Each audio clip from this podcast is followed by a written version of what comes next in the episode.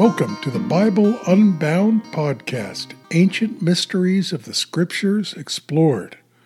I'm your host, Jim, and I invite you to join me on a quest to unravel the profound and mysterious narratives that lie within the pages of the world's most revered text, the Bible. And the most mysterious of all books of the Bible is the book of Revelation.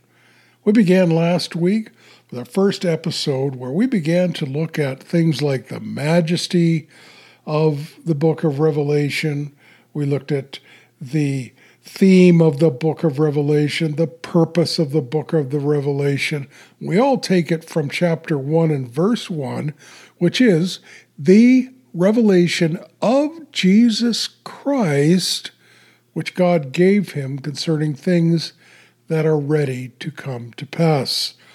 So, with that first phrase of the book of Revelation, we launch into a discovery of the glory and the majesty of this book, whose theme is directly right there in the first words of the text the revelation or unveiling of the Lord Jesus Christ. Now, today, we want to take a look at various interpretations that have been applied toward understanding the book of Revelation.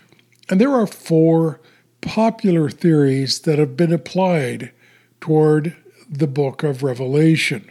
First of all, we would look at the historicist view. This is a view that sees Revelation as a record of the course of human history from the time of the apostles until the end of the world.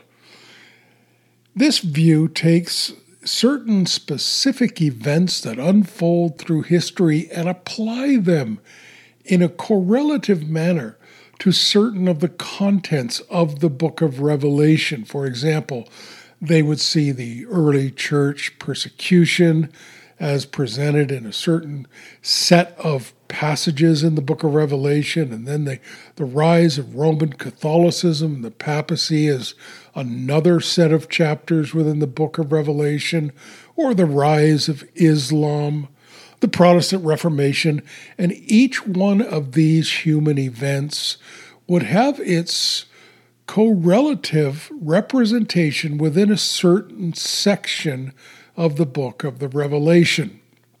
One of the problems with this view is it makes the book of Revelation fairly meaningless to its original readers. Historicists also disagree about which historical events fulfill which phenomena in the book of Revelation. Also, this method tends to be subjective, limited by one's grasp of history. Furthermore, they tend to be Europe centric. They tend to have their focus in terms of history on the developments that are happening in Europe to the neglect of Asia and the Americas, etc. So that's the historicist view. It was common during the Reformation period. It's sort of fallen out of popularity today. One that's gaining some popularity in recent days, I'm not certain why, is what's called the preterist view. The preterist view is subdivided into two categories. One would be the partial preterist view, and the other would be the full preterist view. The preterist idea basically says that everything within the book of Revelation has already been fulfilled and was fulfilled ultimately about the year AD 70 when the Emperor Titus came in and destroyed the temple at Jerusalem and basically dismantled the Jewish way of worship. So the preterist, who is a partial preterist, would leave the final chapters of Revelation as still future in terms of their full fruition and accomplishment, whereas the full preterist would believe that all of the book of Revelation has been fulfilled obviously, the preterist view would make the book of Revelation fairly irrelevant to every generation subsequent to the first century.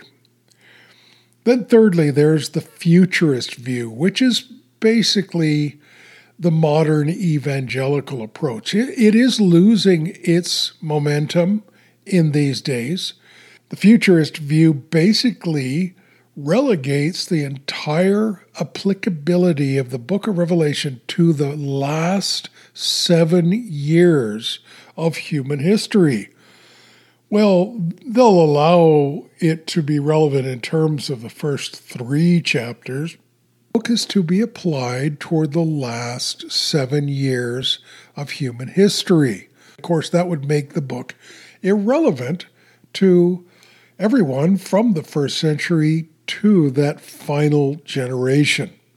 Now, there's a fourth and final approach that's gaining popularity in our day, and it's called the idealist approach.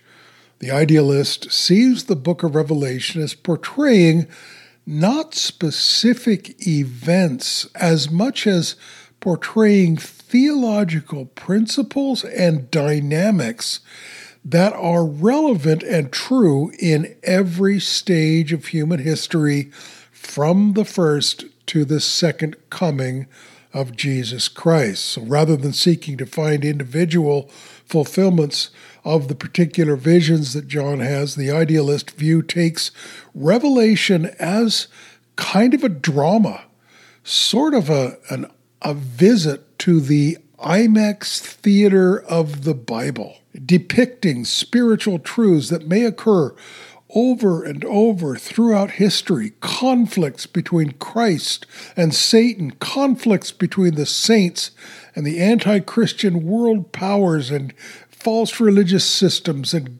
human governments, and then depicting the final victory of Christ and his saints.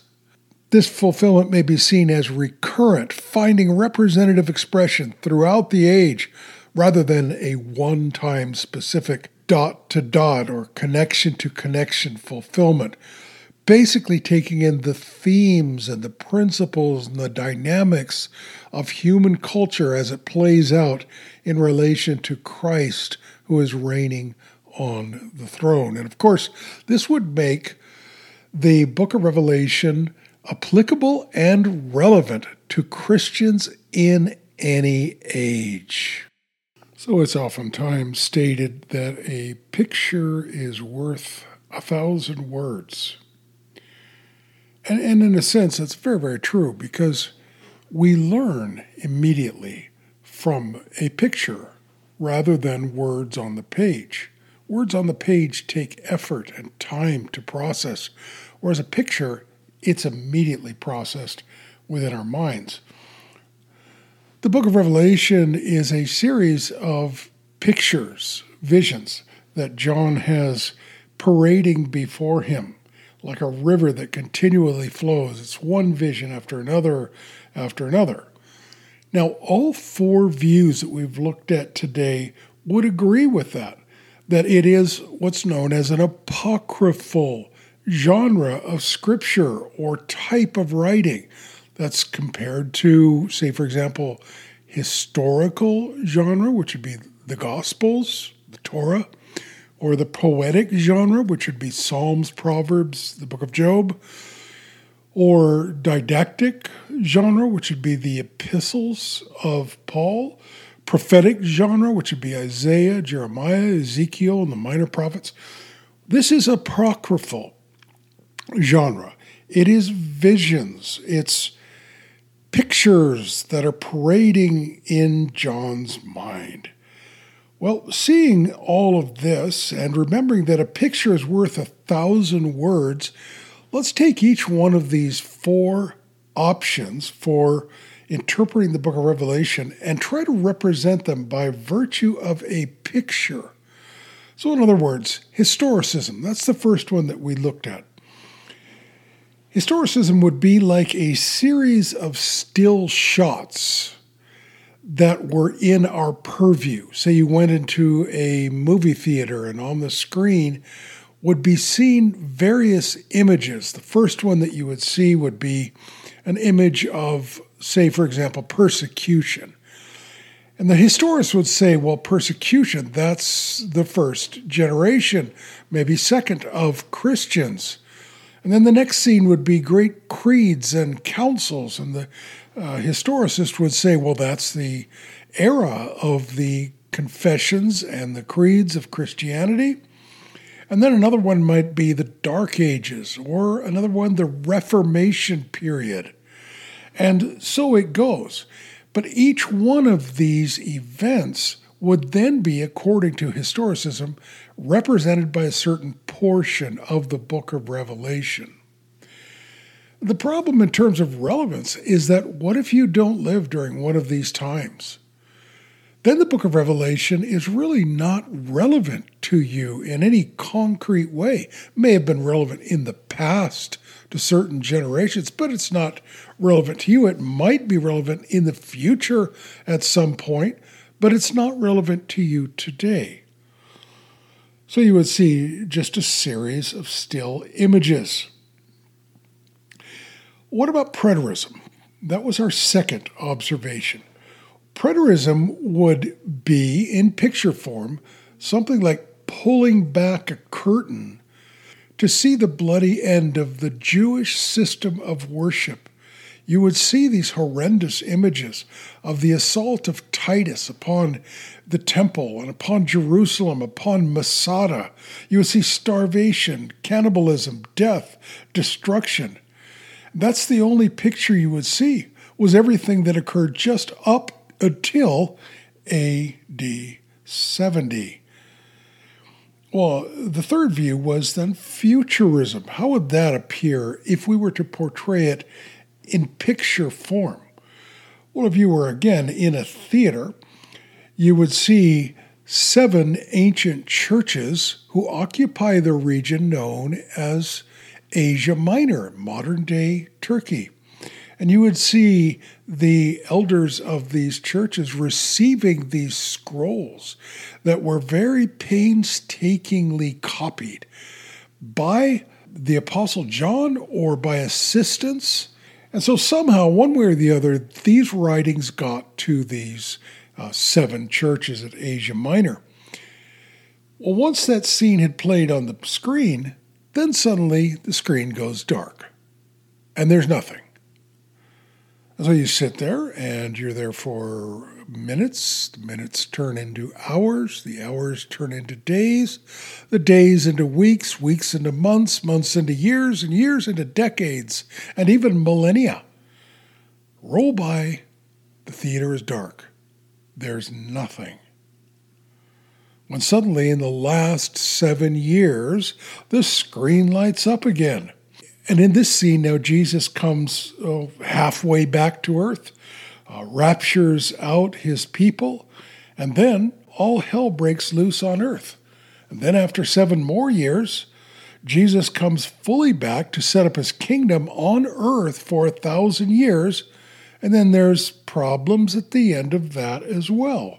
But for the bulk of human history, that screen was black. It was dark. And so from the first century unto the last, the book of Revelation had lost its relevance. Finally, let's consider idealism. How would it be uh, portrayed in the image of the theater or the picture or the screen? Or, well, welcome to the IMAX theater a giant circular screen, and on the left it would begin to parade pictographs and memorials and tombs and stones as goes for, toward the center of the screen. You would see more up-to-date presentations of, of the church triumphing and the church in persecution and the church asleep and the church overcome by apathy and then awakening again and then gloriously revealed over to the right would be this picture of the heavens and of the New Jerusalem, the city from heaven coming down. It had no night and it had no darkness because, like the Son, the Lamb in all of his glory and the Father was the glory and the light of this incredible scene. Every tear is wiped dry and everyone is in the immediate presence of God in the restored Eden, bathed in the light of his presence. That's what idealism would look like. So that every generation of Christians gets to participate in the grand vision. Well, so much for our podcast episode today. We hope you've enjoyed it. We hope you'll be back next week when we take up another one of the considerations about the book of Revelation and introductory concerns. Until then, have a blessed day.